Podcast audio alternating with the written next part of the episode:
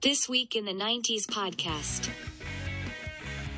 Okay, welcome to episode five this week in the '90s podcast. Hi, I'm Sarah Tiana. hey, it's Chris again. Great to see you. Uh, You're wearing my hat.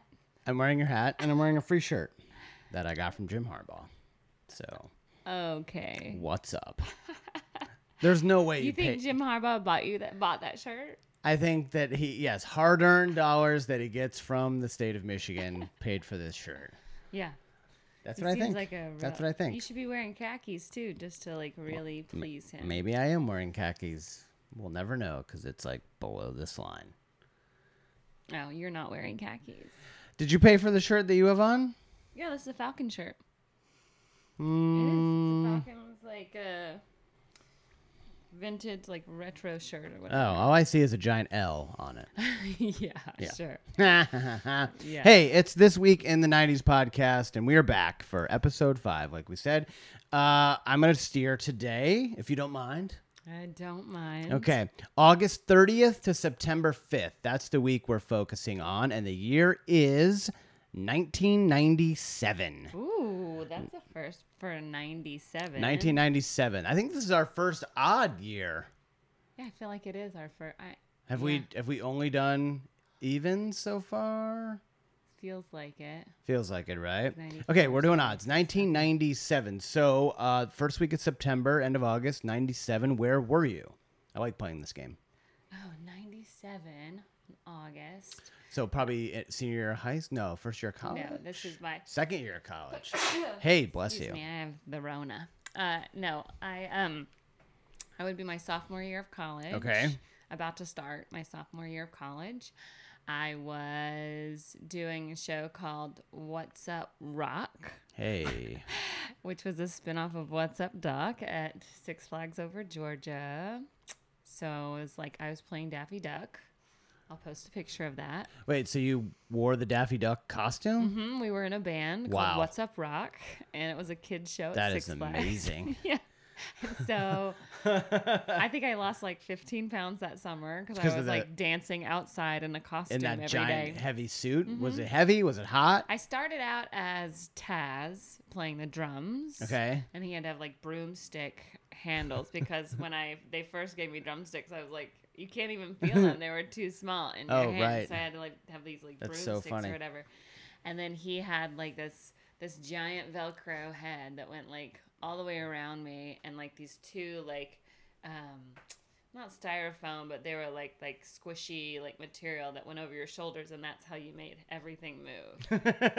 and then we had to um, take all these tests. We had once we passed the autograph test, then we could sign autographs because like the autographs had to look the same at every park, so you had to memorize how to write the the name. oh, interesting. I think I still know how to write Taz and Daffy. Wow. Yeah. I really think you missed your calling as a. Uh, those Yeah. are Warner Brothers characters, right? Yeah, that was when Warner Brothers still owned. Wow. Yeah, because Batman uh, had just come out, and that summer or whatever was a big blockbuster that summer. Yeah. And so like they ta- we had the they turned a part of the park into like they they they created the Batman ride. They built the Batman ride, which was where your legs dangle. Right. And then we had a ride over there that was already there called the Mind Bender, and they changed it to the Riddler's Mind Bender, and they painted it green, and it was The only time I've ever been to Six Flags, I, we went to Six Flags New England and went on the Superman, and it's the scariest thing of all time. You're not a roller coaster. I'm not a roller person. coaster Yeah. person. I did go on that first and only time I've ever really been on a roller coaster, uh, and it goes straight up, and then it kind of pauses for a split second. You're like, "Oh, cool, this is great. Look how high! Oh my god!" And then you go flying down at like 70 miles an hour straight into a hole in the ground. Right. Yeah, Yeah, no, it's super Terrifying. scary. Yeah, Yeah, because terrifying. I remember also like my grandmother had recently gotten her, one of her legs amputated from diabetes, Oh, and like so she had like a fake leg, and I kept being like, "Go on the Batman ride, see if it was really that sturdy." She'd be like, she'd just laugh. Did she do it? No. No, No, that would have been funny. no. Okay, so I'm going to look at August 30th to September 5th. Like I said, 1997. Now, here's the deal not a, not a lot of great stuff was going on here. Actually, there were two huge deaths that week, so I'm gonna kind of focus on Fun. those. Womp womp. Yeah. but I'm gonna do it in an interesting way. So one of the deaths is is huge, enormous. We actually talked about her last week, but I'm gonna focus on the other person who passed away, and the and then at the end of the week, uh, another huge death. But I'm gonna focus on a, a very interesting aspect that I learned about her. So, two famous women died this week. On August 31st, Diana, Prince of Wales, and Dodi Fayed, her maybe fiance, I think I know who the other one is because I remember this about. probably. Uh, so they were in a tragic car accident in Yeah. Paris at the beginning of the week in 1997. And then at the end of the week, September 5th, Mother Teresa passed away Mm-hmm. at age 87. See, I always thought that they died on the same day Not the same day. because I remember her. Because I remember when Michael Jackson died and Farrah Fawcett died. Yep. and then sh- her death completely got overshadowed and there was by the time mother teresa died there was still so much funeral progress like the whole world was just mourning that her death just got glazed over and i was like is there nothing there's like nothing more mother teresa than to just Right. die like so nobody talked about it it Yeah. was like very Yeah, she was a week. She was a week later, and uh, you know her funeral stuff uh, went on in India, but everyone was still, you know, going on and on in mourning for Princess Diana because then shortly thereafter, Elton John switched the song around, and then that kind of dominated. We'll touch on that later on uh, in this episode. But uh, first off, I wanted to talk about Dodi Fayed because I don't think a lot of people even really know about this guy uh, or know much about him. Uh, he was 42 years old. god that's so that's how old i am It's crazy. And Diana was 36 when the accident happened, 36 Ugh. which is crazy because you, you think that she lived such a full, long life, yeah. Uh, you She know, so being much kind of British life. royalty. Yeah, she did a lot. Uh, this guy actually, he was kind of fascinating. Son of a billionaire, son of an Egyptian billionaire, and got into the movie business. He was, um, he was a producer and produced a bunch of movies, and then, uh, so his father was a huge was a billionaire. He owned Harrods department store. Harrods. I knew that about. I remember he was like from like some. I thought it was like Hermes or something, but it yeah Harrods. yeah, makes sense. Harrods department store. I He- vaguely remember there being like um like a memorial set up outside of Harrods, like where people were. Mm-hmm. There like, was. There was a couple statues that ended up uh, getting erected. His father also owned the Hotel Ritz in Paris, and he owned the Fulham Football Club, which he later sold to Shad Khan, who's the owner of the Jacksonville Jaguars. Oh wow. Yeah, and his mother was Saudi Arabian. His father was Egyptian. Did we go to that Ritz when we were in Paris? I feel like we Yeah, I we think we stopped in did. there. We stopped in there. So he helped produce uh, Chariots of Fire, Breaking Glass, Hook, and The Scarlet Letter. Uh, so personal life, he was married before. He was married to a woman, and they had uh, no kids, but they were only married for eight months. Then, which is kind of interesting, early in 1997, he was engaged to an American model, someone named Kelly Fisher and they were they were uh, actually set to get married in July of 1997 Okay. and had bought a house in Malibu with money from his father. Uh, and then two days before the wedding, he reportedly broke it off after pictures of him and Diana surfaced of them hanging out together, and then broke it off, and then was probably with Diana for like a month.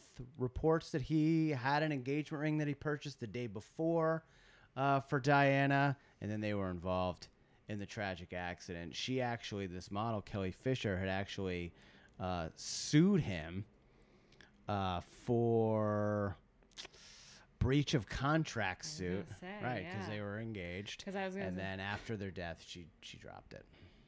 Do you think like a little part of her was like not happy that Diana died, but happy that he died? You know what I mean? Well, I mean, I guess when you're about to be married to a billionaire's son, there's probably a and little then you part get of left you at the altar, and left you're at like, the altar for the for Prince Diana though. Like, how can you really get you mad? definitely like, don't. you lost to someone clearly better than you. I mean, yes, for sure. I mean, Diana was like a saint as well, and like a really nice right, girl. and kind of an amazing person. Probably too good for this Dodi guy. Probably it seemed like he was a little Like a kind of serial dater. like kind of a playboy, a little two timer going on. He was dabbling in Hollywood. His dad owned a soccer team. He was I mean, probably there's no way. Like when all you're a over the place, billionaire, right? and this is not to be sp- like speak ill of the dead, but like when you're a billionaire and you don't know what else to do with your money, you're like, oh, I'll just invest in movies and then I can meet celebrities. Probably. A lot of I mean, billionaires I would imagine that, I would do which is that. great for the movie business because they always need money from somewhere, right. and so So usually they're it's like a lot of some stuff. Right. poor schlep from, you know, London Yeah. or you know the Middle East, and then they're like, "Oh yeah, sure, I'll meet Sabrina the Teenage Witch," you know. but, but I can imagine being this girl, and then like hearing he's in a car accident, not hearing that he was with Diana, and then being like, "Good," Well, but then finding out it was Diana and being like, you know, I feel like wasn't he kind of the afterthought? Like, oh, he was also in the car because Yeah, so, so much sure. of the news coverage was about Diana. but she would have heard car. first about the. I'm saying the girl, the ex, Oh, would have yeah, heard maybe. first about Yeah, maybe. So, do you remember anything about this back then? I'm sure. Oh, I remember because well, because I went to Paris like two years later, where the car accident was, which we saw on the Yeah, bridge. we saw as well. There's a, a Um, nice, There's a big uh, memorial, a big plaque like and a memorial. Yep. there's a big flame that's on the uh, like statue flame. I don't know Mm-hmm. what it's memorial on the bridge. And um, so when I went there, it was two years later, and there was still like people are still putting flowers and stuff there, and like I just remember like the whole world just kind of stopped. I mean, until Yeah. Kobe Bryant died, I don't feel like there was an ever a bigger international death. Well, I would say Michael Jackson would have been. Yeah, Michael Jackson. Michael Jackson think, for sure. and then Kobe. So like it seems Yeah. like every 10 years there's like some giant awful tragedy and then this week Chadwick Boseman, which I think is another huge loss, you know, huge. but like yeah, huge loss. um I remember there were just always these pictures of her. There, she was always in the press, you know. like, Always, yeah, everywhere. People magazine seemed like she was on the cover every other week. It felt like. Yeah, because she like shortened her skirts two inches. Like they were always below the knee, and then once she got divorced from Prince Charles, they were like above yeah. the knee. And then you started seeing pictures of her in bathing suits and like. yeah, out- on the yacht with out- Dodi. Yeah, out and about. yeah, yeah. yeah, yeah, yeah.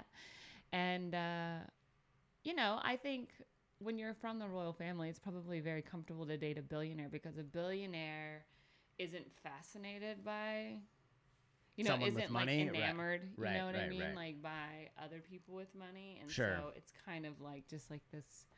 A little bit more relaxed, I would think, dating atmosphere or whatever. And he was a good-looking guy, right? Mm-hmm. Yeah. I just remember like pictures of her in bathing suits surfacing Yeah. and um you know, there there were tons of conspiracy theories that like she wasn't really Huge. Yeah. dead Yeah. and um I mean, obviously, a huge investigation and all this. The paparazzi gets blamed because well for sure, they were tagging them along, and you know, because they were Flashing just the following lights of them the and flashing the lights, and then and then of course, you know, they tried to really pin it on the driver, the chauffeur. They say they claim that he was driving under the influence and all of alcohol and prescription drugs, um, and then. Uh, Dodi Fayed's father, Muhammad Al Fayed, he uh, he actually went even further and claimed that he was they were executed by MI6 agents, which is basically, uh, you know, the British undercover Uh-huh. FBI. So, you know, Why did he think that? Like what I, would be I the actually purpose of MI6? I actually didn't uh, didn't get didn't dive into that, but I just That seems like a dark hole. it seems like a it seems like a dark web hole that I uh, that I don't really want uh, any part of. Uh, Dodi Fayed's former spokesman, like I said, claimed that the couple had become engaged, uh, possibly the day before, maybe a couple days before. They were going back to London after spending about nine or ten days together on holiday, as they call it over there, and made a stopover in Paris when it when it happened. You mentioned the memorials at Harrods. The uh, the father had two erected it in uh, April of 1988, with photos of two of them in a pyramid-shaped display that holds wine glasses uh, smudged with lipstick from Diana's last dinner, as well they were leaving dinner. as well as the ring that he had purchased the day before. Yes, and the second, which was unveiled in 2005, is a 10 foot high bronze statue of the two dancing on a beach. Do you think when you give a princess a ring, she's like, hmm, Well, she had the crown jewels, right? Yeah. So I gotta think She she, didn't get to keep all of them. She didn't get to keep all of them or any of them. I forget what you said last week, but No. she has literally seen the greatest of the greatest jewels that there ever been in the entire world. Yeah, so I'm like, And so, ah, oh man, I, I would love to find the picture of the ring that he. If I find it, I'll You'll post I'll it. put it right here, and then if I can find it. But yeah, I wonder. You mentioned Kobe Bryant. I wonder if it's as big as Kobe's "I'm Sorry" ring that he bought for Vanessa. You know that thing was enormous. I don't understand enormous diamond ring. Like I, I, I That's Well- great news for me. yeah, right. In the next forty years, when you decide to, well, we'll see how long it takes. for you to save up, Yeah, that's what you're doing, I'm saving up. I'm saving. Just so everyone out there knows, Chris bought me this ring one time and he handed it to me up here so that I wouldn't be confused that it was a different kind of ring. Definitely not. True. It is true. It, oh man, you like to twist the truth about what actually goes on, but that's okay. That's okay. But you handed it to me up high. So You were sitting, and it was waist high for me, so it looked like you had to reach up because you were sitting down on a couch. Oh, True or false? I was sitting down on Thank the couch. you. But it was still like I had to it was like in the bag and the receipt was still in the bag. Like there was no like, hey, this is like something special. And it it was something special. Okay, well, don't discredit. you didn't want me to think that it was something other. That's not true at all. it is true. But it doesn't Wow. matter. You are my diamond. I don't need a Uh-huh. diamond. I don't need a diamond. I, that's what I was trying to say is that like b- large diamond like I just feel like yeah, what is the point, kind of? The, I just like don't like uh, like people think like Yeah, but when you you're a also comedian don't like don't. super gaudy jewelry. No, no, but I just don't like that kind of attention. You know what I mean? Like right. when I you have a microphone your whole life, you don't need attention for other things. Like you already command attention on, on a stage. Like That's true. like I just like don't like I'm like starting to itch right now because I'm like I Just don't like thinking wedding. about it? Yeah, Yeah, just yeah, thinking yeah. about people looking at me for a, a reason other than me just like performing and doing stand up. So like Okay. but my question was, like, her getting a ring. And not being impressed, or just being like, "Oh, that's nice." oh, thank you. Like, like maybe he thought they were engaged, but Maybe. like, who doesn't want to ask a Diana to marry them the Oh, moment of she course. says yes? I'll go on a date with you. yeah, right. Like, you're not gonna. Maybe you. You would be the guy that would play hard to get with Be like, Princess Diana. Oh, hey, Diana's texting me. Well, I'll make her wait a couple hours. you were the worst. You're the worst at dating. I can't even hey, believe what- Diana sent me a nude. I won't respond. a nude. Yeah, right. I can't even imagine Diana texting, but like, Well, there, there, she probably never got the chance. no, she never got the chance. Yeah. But What do you Uh, think Diana's uh, Raya profile would look like? well, we might like. l- They say too that like President Trump was like still like angry at the British royal family because Diana would never go out with him. He wanted to date her, like famously date for her for so Oh long, and she was like, no. He was like married the whole time. Oh, do you think he cares? Well, no, no, I don't think he cares. But, But yeah, I mean, he was just like enamored with her, and she was like, no. She probably would have gone out with Elton John first. but yeah, probably. yeah, I don't know what. I mean, it would have been. I mean, obviously, like I wish she were still alive because. I think she would have been like this incredible. yeah. She was already such a goodwill ambassador, and she did so much for the AIDS crisis in the '80s. And uh, she she really was like a like a a rich saint, as opposed to Mother Teresa, who was like a, you know, non-rich royal Yeah. saint. You I know, mean, Diana would have been 59 right now. Isn't that crazy to just to think about? She would have looked exactly the same. She probably I think look I think that she was always older because she had short hair and two kids. Yeah. Well, also I So I think I imagine- also think people in the 80s and 90s just looked older than we do Mm-hmm, now at the same age, you know. Well, yeah. Plus, you know, we were what you know, like I was like 19 years old when she died. Yeah, so to me, she's like 37 seems so old. So old. So old. 20 years older than me. You know, Yeah. it's like, yeah. Yeah, and then at so then uh, at the end of the week, Mother Teresa passed away. Uh, she was also very old. She was 87. Um, of course, Did she also died in a uh, car accident yeah, in a she was being chased by the paparazzi in a limo with her older movie star, um, you know, movie producer boyfriend. Uh, no, but of course, you know, she's Indian, uh, missionary, saint, all that fun, good stuff. But in reading about her, there was so much to, to read to read about her, of course. But one thing kind of struck out to me in in her biography. Um, in her early years, she was fascinated by stories of lives and missionaries and their service. Um, and by age 12, she was convinced that she should commit herself to a religious life Wow. at age 12. Now, this is kind of what I want to ask you. if you can remember back to being 12, Oh, Okay. wow. That was a long time ago. what what do you remember or if you can that you wanted to do for your career? Like what did you want to do with your life when you were 12 years old? I think when I was 12, I actually was going to church for the first time because that was like eighth grade, right? Wouldn't that be? Uh, 12 would have been 12 would have been yeah, like 7th, 8th grade, depending. Yeah, yeah. So I actually went to church for the first time. I got kicked out of two churches growing up. It takes a very special person to get kicked out of church. Uh, they just, ma'am, we're gonna have to ask you to leave.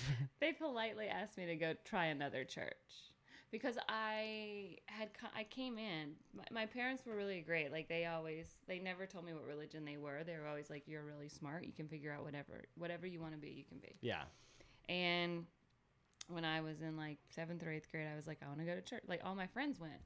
So I, Okay. I wanted to just go hang out with them and Right. do whatever they were doing. okay. And so, but I, so I had to kind of start like Bible study like at the very beginning. So they were like seven year old, six and seven year olds in my class. You Until know? you're this like 12 year old and Yeah. with all the young. And I'm like, I got this. I'm gonna be the you're smartest one." basically the Billy Madison of church. yeah. Yeah. And so, you know, they're like telling all these. Sto- I've never heard any of these stories before, and so I, my brain is Keyword older. stories. Yeah, like my brain is older, and so they're like talking about Adam and Eve, you know, and I'm just like. I can't even get past a guy alone in a garden. Like I'm just like, like I'm just like, what are you Like talking like dudes don't garden. Is that what I'm just like, why is he alone? And was he mad at his wife? You know, like when my dad and mom were kind of arguing, my dad just goes and fiddles with the garden outside. Sure, sure. And they're like, no, no, no, you know, he didn't have a wife. You know, like yeah, they had to make him. And I'm like, make her like from what? And they're like his rib. You know, I was I was asking like which rib. You know, how did they do it? They pull. You know, and like none of the other kids are asking any questions. no, because They're they're just- seven and they don't care. you always shout. Sorry, I'm very loud. Yeah, so I, yeah, they're seven. They don't care. I'm skeptical. That's what my parents. That's the religion my parents taught me. Is like just Ask ask, a lot of questions. Ask questions. Right. Well, they like, well, maybe your questions would be better answered at the Baptist church down the road. and I was like, okay, you know. And then I go there. Sure. I'm like, maybe you're they're right. Like they're adults. They know what they're talking about. Right. So then I went there and asked the same thing and they said, You should try the Methodist church. And I'm like, that's where I start. Like this is not yeah, they just sent me to you. Yeah. so yeah, then that's when I stopped going. That was like a couple years. But But but did do you have any? but when notion I was 12, yeah I notion of what you wanted to do with like I think when I was 12, like, so that would have been, yeah, around nine. Like, I definitely thought, like, um, no, I think I thought I was going to be like an actress in movies and stuff like that mm, when I was really, and then I got more into journalism the older I got when CNN became a thing. And my dad re- really kind of like was like, you'd be great as like a news anchor. And then, um, so I went to school to be for as a journalism major, and then like ended up changing to entertainment journalism, which led to film, which led to me majoring in film and go. theater. Yeah. there you go. Do you remember? Yeah, I think so. Twelve, we would have been living in Alaska, so I was staying up and watching uh, Dan Patrick and Keith Olbermann on Sports Center. So I think when I was twelve, I was convinced that I was going to be on ESPN someday. Uh, we gave out uh, the teacher gave out awards in um, for fifth and sixth grade, and fifth grade I got sports announcer, and sixth grade I got most competitive because she didn't want to give me sports announcer two years in a row. Oh. And so I think that's uh, I kind of knew at an early age what I wanted to do. Um, maybe I thought I was still gonna like be a professional baseball player. Oh yeah, that's the other thing. I definitely also thought I was going to play women's basketball, be the Oh. first women's professional basketball player. oh, look at you. And then my teacher was like, "Well, there's already women's professional basketball," and I was like, "Oh." Like, oh. So then I won't be the first. I think I just like was like, "Well, it's not that cool then." but you definitely, I can imagine you it, like going into pro sport. You are really athletic. Yeah, so yeah, so I thought that uh, I think I still thought I was going to be a professional baseball player or something, but in the back of my mind, I was like, oh, but if it doesn't work out, I'll just be a sportscaster. Like we watch the local news. I was like, that's super easy. They're just reading. It's like I, I can do that. Does a part of you ever think like if if a bunch of shit went down and the Dodgers or the Red Sox, the Red Sox needed somebody, Yeah. and they were like, "We've went through a thousand people."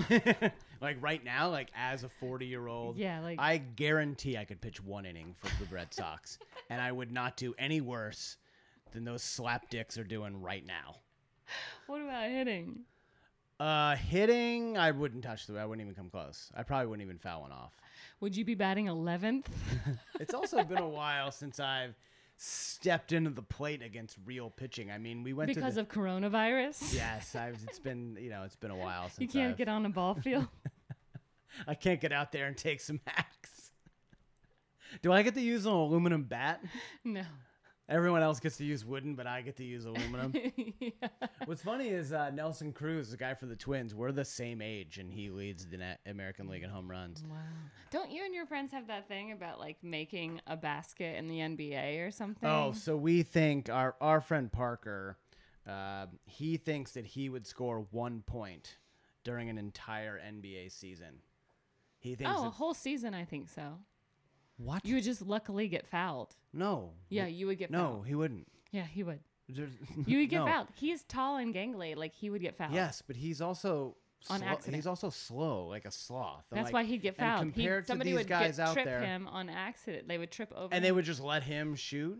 See, Yes. I don't think there's any chance that he would ever come close, even if he got fouled. Let- Or let's say, let's say after like the thirtieth game of the year, this got out, right? That we have this massive bet with our friend, right? And the team, let's let's just say he plays for the Lakers, and the team let him shoot every technical foul for the rest of the season, which is normally anywhere between like one and four a game he'd be so nervous and knock kneed up there. He would throw up airball after airball. With all due respect, of course, I love the guy, but like Don't do the all with he has no chance of ever scoring. Even if they gave him wide open shots, he he it takes him forever to get his shot up. It would get blocked What about ten times out of ten. That's not nice to say about Parker. I, I understand, but, But- it's just it's just fact. Like all of us, none of us You would don't think ever you could? score. I, mean, if- think I could. you think. I do. How I would think you, I'd get ca- but fouled. how would you score? I had a free throw. Are they just giving you the technical fouls, or are you actually like dribbling and then you get fouled? I'm dribbling and I get fouled. I mean, no I'm- chance. They could. They could. they There would is just. a, a zillion Kawhi percent could just chance. do this and take the ball from you. No, he can't. You ever tried to take something from me before? You can't get it.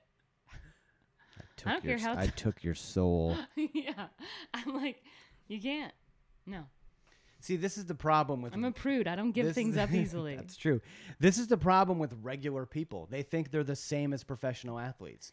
In, I do not in think no I'm the same. way are you, you. said a whole season. but you, didn't think say you one could game. score? You think you could score in an NBA You said game? one point Yes. the whole season. Okay. Yeah. What if what if in the NFL? What if you got That's how many? 800 five, games? What if you got five carries a game? Do you think you would ever get one yard in the NFL? No. What's the difference between that and scoring in an Because NBA game? in the NBA, if I get a free and clear shot with a free throw, that's different than just like getting a lane in football. But Like you would that doesn't just so, open. all- everyone, everyone would be so nervous. I wouldn't be that nervous. because you know you I don't have get this nervous. bet riding on it. You wouldn't even come close. I wouldn't get nervous. I don't get nervous. And I get two shots. So I got All right. 50 50 chance Once each time. when we can go back outside and shoot baskets at places, we are gonna record you shooting a hundred free throws, okay. and we're gonna see how many you make when it just I'm standing there with a camera. Okay. Okay. And then we should just take bets over under how many you think. We'll take bets. We'll let everyone else uh, su- submit their uh, guesses on what they think, and the winner gets us get something. They get that fake Falcon shirt you're wearing.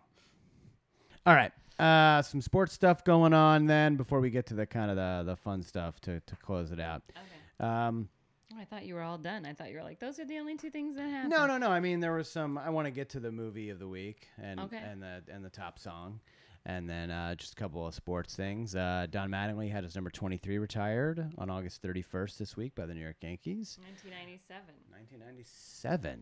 And then uh, it was the week one of the National Football League season on August 31st. A lot of fun stuff happened in week one of the National Football League. That year, Neil O'Donnell threw for five touchdowns for the Jets. Neil O'Donnell, one of my favorite quarterbacks. Uh, my dad threw uh, punched a hole in our ceiling uh, one year because of Neil O'Donnell. because of Neil, not because of Rosie O'Donnell. Because no, of no, Neil because of Neil O'Donnell. Years So- later, it was Rosie. Uh, yes, years later it was because of Rosie. But actually, before Neil O'Donnell played for the Jets, he played for the Steelers, and uh, he was the quarterback one year when the Steelers played the Cowboys in the Super Bowl. And Neil O'Donnell threw like three terrible interceptions, like like interceptions where you're thinking, okay, this guy's definitely on the take. Like someone's paying him to throw the game. oh, like directly to that. it was like directly to this guy, Larry Brown, Mm-hmm. and. Um, one a- after the last one, we had one of those drop ceilings with those tiles, you know, and my dad jumped up and punched one. It was like we had it like fell. We had to like put it back together. We never really fixed it. I can't it. even imagine your dad getting angry about anything. Oh so my like, goodness, my dad used to have a crazy temper back in the day. Well, you used to have a really bad temper. I used too. to have a really You- bad one too. You were like a Probably Mac- about the same McEnroe time. Federer. I was. I used to, you know, th- throw things and punt basketballs and stuff. It was Uh-huh. bad. Uh, Tim Brown and Michael Irvin had huge games, 150 yards each for those guys. Uh, three first touchdowns, week? two touchdowns. Week one, yeah, week one. And uh, Eddie George had a huge day on the ground. Oh, Eddie George. 216 yards rushing as uh, Tennessee beat the Raiders back then. I used to love Eddie George. I saw him on a plane. He he and I were on the same plane one time, and he's his skin is so perfect. Yeah. And his like bald head is so perfect. Like all I wanted to do was like rub it, but I knew that wasn't allowed. You just wanted to walk by and go, "Hi, Eddie George." Yeah, and then just see how soft it was. I, look, I totally buy that. Have you ever met him? Met Eddie George? Yeah, he's come in the studio before. Have you ever wanted to touch his bald head? Um, you know, I really I was a big fan of Eddie George. He won the Heisman Trophy. Uh, back then, I liked Ohio State, not Michigan, which is kind of funny because I was wearing the shirt. But uh, in the rivalry, you had to choose, and I liked Ohio State. You know, I thought Eddie George was awesome, and they, they had just a fun team. And um, I've never gotten the urge to touch his head. He does theater that would have been He- he's the early part. I think he was the quarterback when my friend played for Tennessee in 2000, 2001. So was he still the quarterback in 2000? He was a running back, Eddie George. Oh, sorry, running back. Sorry. Uh, yeah, he would have been the running back still in Yeah, yeah, 2001 yeah, yeah. because uh, they played in the Super Bowl in uh, 2000 against and the then Rams. who would have been the quarterback? Was that Steve McNair. Aaron yeah, McNair. Air McNair. Oh, R.I.P. Another. I know, right? R.I.P. Yeah, so 90, the 97 uh, football season, uh, your buddy Warrick Dunn was Rookie of the Year that year. Actually, Barry Sanders MVP with Brett Favre, and the Broncos went on to win the Super Bowl. Okay, so Broncos with Elway. yeah, in 1997, they would have beat the Packers that year, and then the next year they beat you guys. 98, yeah.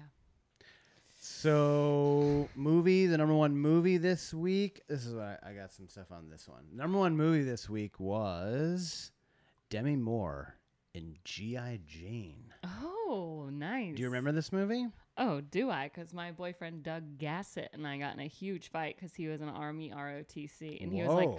a woman would never be able to do that. And I was like, she literally trained with them for this movie and she's doing it all on, like, she can do it. Like, and now women can do it and are part of those programs. That was one of my favorite roast jokes.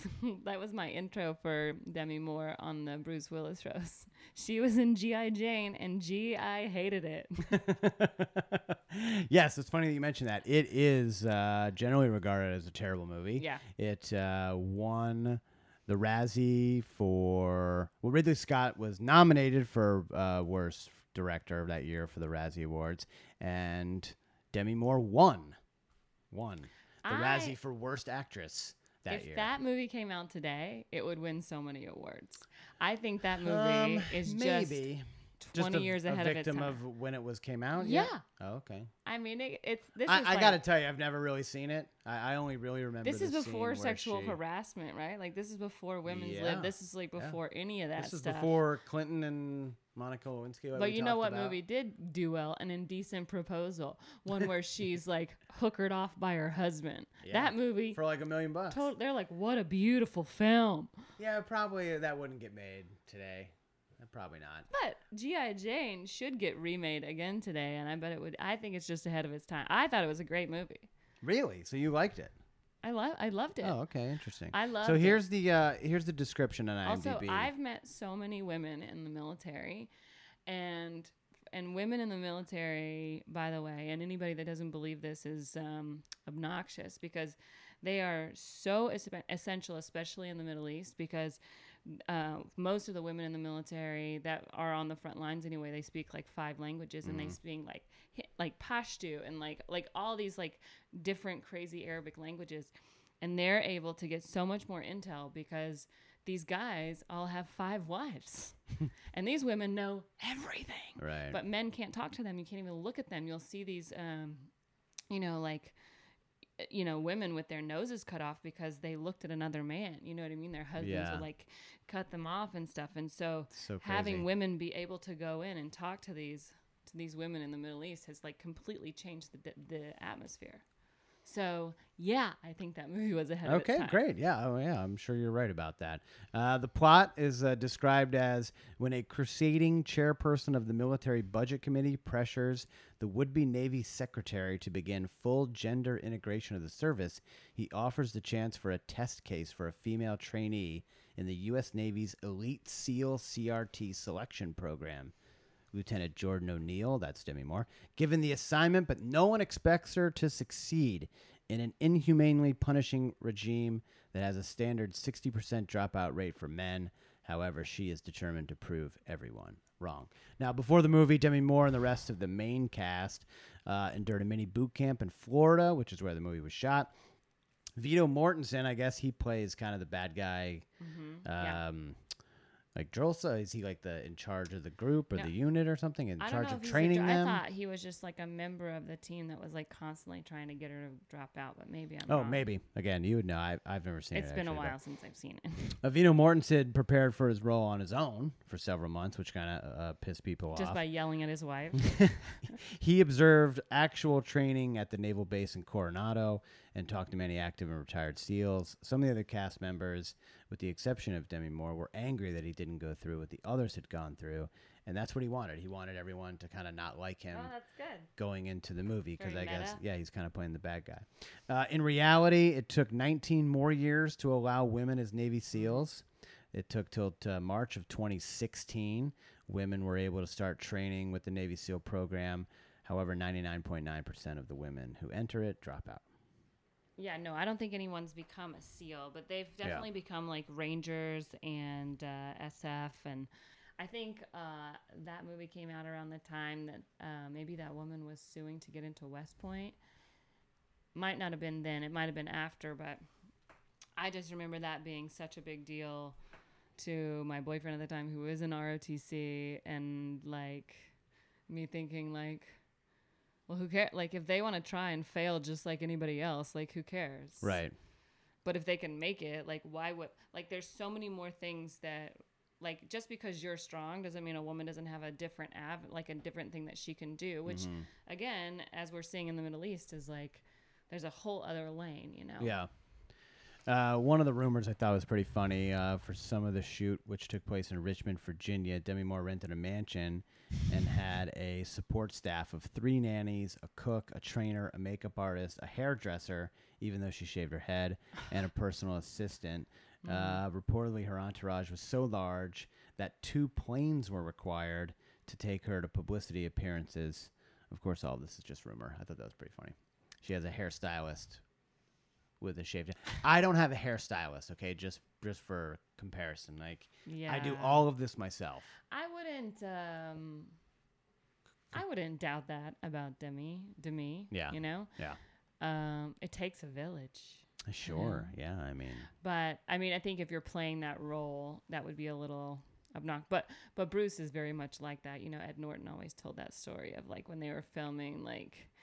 Um, what was the the one with Bill Murray that uh, Wes Anderson movie where Steve Zissou or whatever the oh yeah, yeah, yeah. The um, the submarine, that one. Yeah. Yeah, yeah, yeah.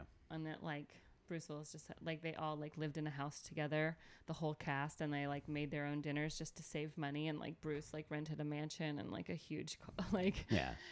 with drivers, and then like came back and forth to set on his own and didn't hang out. The Life Aquatic of Steve Zissou. Yeah, yeah, yeah. Quad. Yeah. So, Yeah, that makes sense. I I mean, mean, you get used to a certain lifestyle, uh, you know, you just keep it going. Uh, like I said, colossal flop. Uh, Fifty million dollar budget, only made forty eight million. Uh, it's not colossal. A I two mean, million dollar loss is not. Colossal I Colossal. guess. I mean, I guess with a fifty billion dollar budget, though, you'd like that movie to be a hundred million dollar movie. Yeah. Uh, but it did have the top spot for two weeks. It went back to back. I mean, 11 million opening weekend and then 10 million after that. So it was the top spot this week in 1997. Okay, now this one is great. The number one song this week. Man, I wish we could really play music right now, but maybe I'll put a little. you said that this is the greatest song of all time. no, I think it's in the it's in the greatest one of the greatest songs of the 90s. Okay. What's the greatest song of all time? The greatest song of all time is Stairway to Heaven. okay. Okay. Okay. Okay. Uh, what do you think the greatest song of all time is? Or Let It Be. It's like one or the other. Oh, I don't know. Probably. I, w- I don't think I would say either of those. I haven't ever thought about it. You've never thought about what the greatest song of all time is? You haven't? Why? No, I'd probably say like Digging Up Bones by Randy Travis. It's a great song. I'd probably say like The Dance by Garth Brooks, like Okay. something like that. Okay. Great song. Great song. Uh, I wouldn't say the dance is as good as Mo Money, Mo Problems, though. Oh, wow. Yeah. Okay. That's Mo Money, Mo Problems, number one this week in 1997, the second single off of the Notorious B.I.G.'s album Life After Death, which was released after he passed away in March of that oh, year. wow. Uh, he was shot and killed outside the Petersen Automotive Museum Which you used to live here in next Los to. Angeles, which I used to live next to, um, which is it's uh yeah the video is directed by Hype Williams. If you haven't seen this music video, it is fantastic. Uh, features Mase and Puff Daddy uh, in futuristic locations. Also interspliced throughout this video, uh, Tiger Woods had just won the Masters that Oh. year. Uh, that was his welcome to the world moment in And 1997. then he ended up having Mo Money and Mo Problems. Yeah, one thousand percent. And so uh, Puff Daddy wins a huge golf tournament, and Mase is like the on-field reporter, and uh, they ask him, they ask him what he's gonna do, and he's so happy. And then Mase goes, "Well, I guess mo money, mo problems now." And he's like, Puff's like, "Yeah, mo money, mo problems." But this video is crazy. These guys are wearing the shiny suits, which was awesome, and like the goggles, and they're in that like tunnel with all the lights and stuff. The first song off that album was uh, Big Poppa. Like they, that's why they call me. That's on Big- his first album. So what is the first song that he released? Uh, the that? first single on that is "Hypnotize." Oh. Biggie, Biggie, Biggie, Okay, yeah, yeah, can't yeah. yeah. And then the second song is uh, "Mo Money, Mo Problems." But this video hits more because of the shiny suits and the tunnels with the lights, and How do you decide as a record executive which one of those songs to release first? They're so good.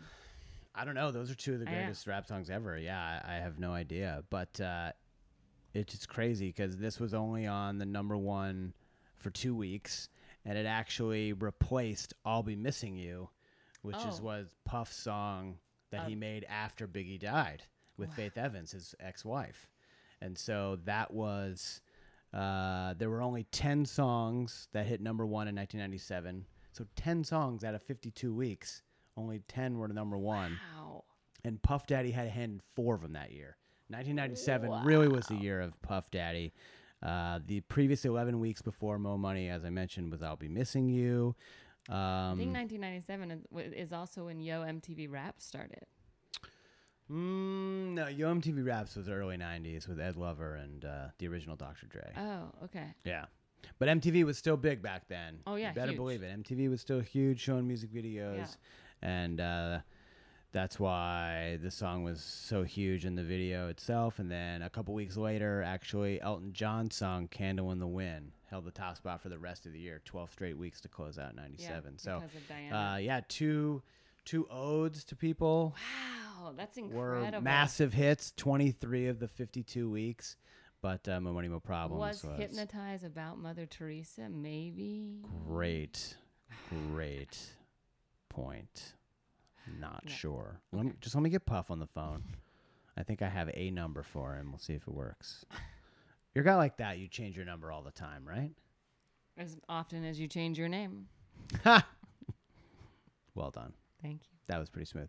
Uh, so this was voted by VH1 the number 63 song of the 1990s. Honestly, I can't think of a hundred, uh, 62 better songs I was gonna say, yeah, than Mo Money, Mo Problems. that's a pretty good song. You you ran you like know so all the words to like Biggie songs. I know a lot of words to a lot of songs. you do like whenever we're in the car, you're all, it's like a 30 year old song, and you just start singing along like you heard like you've been singing it all week, and I'm like. How do you remember like especially rap songs when you do that because i'm like I, know, I basically like know like the hook and that's about it it's also weird to me, like, wait, what part of your brain like stores that information? Because, as you've said, and, and it's a running kind of gag for us now, like, oh, 25 years, I can't believe it. But there are literally country songs that'll come on in the car that there's no way I've heard them. i think it's because in 25 years. You started, you read and consumed a lot of information about sports at a young age and like cared about statistics and like numbers and stuff like that. And I think when you, the more you read, the better your memory is. And I think that has created this like Rolodex. I think you're, but I think you do have an exceptional memory. And I think that, I, I- do believe that, but it's, it's just crazy to me that I can remember like these random lyrics to dumb country I songs. don't like it. Yeah, you don't like it. Yeah, so like I said, Puff had a hand in four of the top songs that year. Can't Nobody Hold Me Down, uh, Hypnotize, which he was a producer, I'll Be Missing You, and Mo Money, Mo Problems. And then, like I said, Elton John closed out the year with Candle in the Wind. Yeah, so this was a uh, historic week, two two very tragic deaths, uh, but there was some some good that, that went on in terms of uh, the Football League and National Football League going on. The third historic death was G.I. Jane at the box office. Maybe maybe I should watch GI Jane. I wonder You how should. I wonder how it holds up. Let's watch it. We're gonna go watch GI Jane right now. All right, everybody. Thank you for tuning in this week. Uh, this week in the '90s podcast, episode five. Thank you very much. I'm Chris Brockman. All right, we'll see you next week. This Week in the 90s podcast.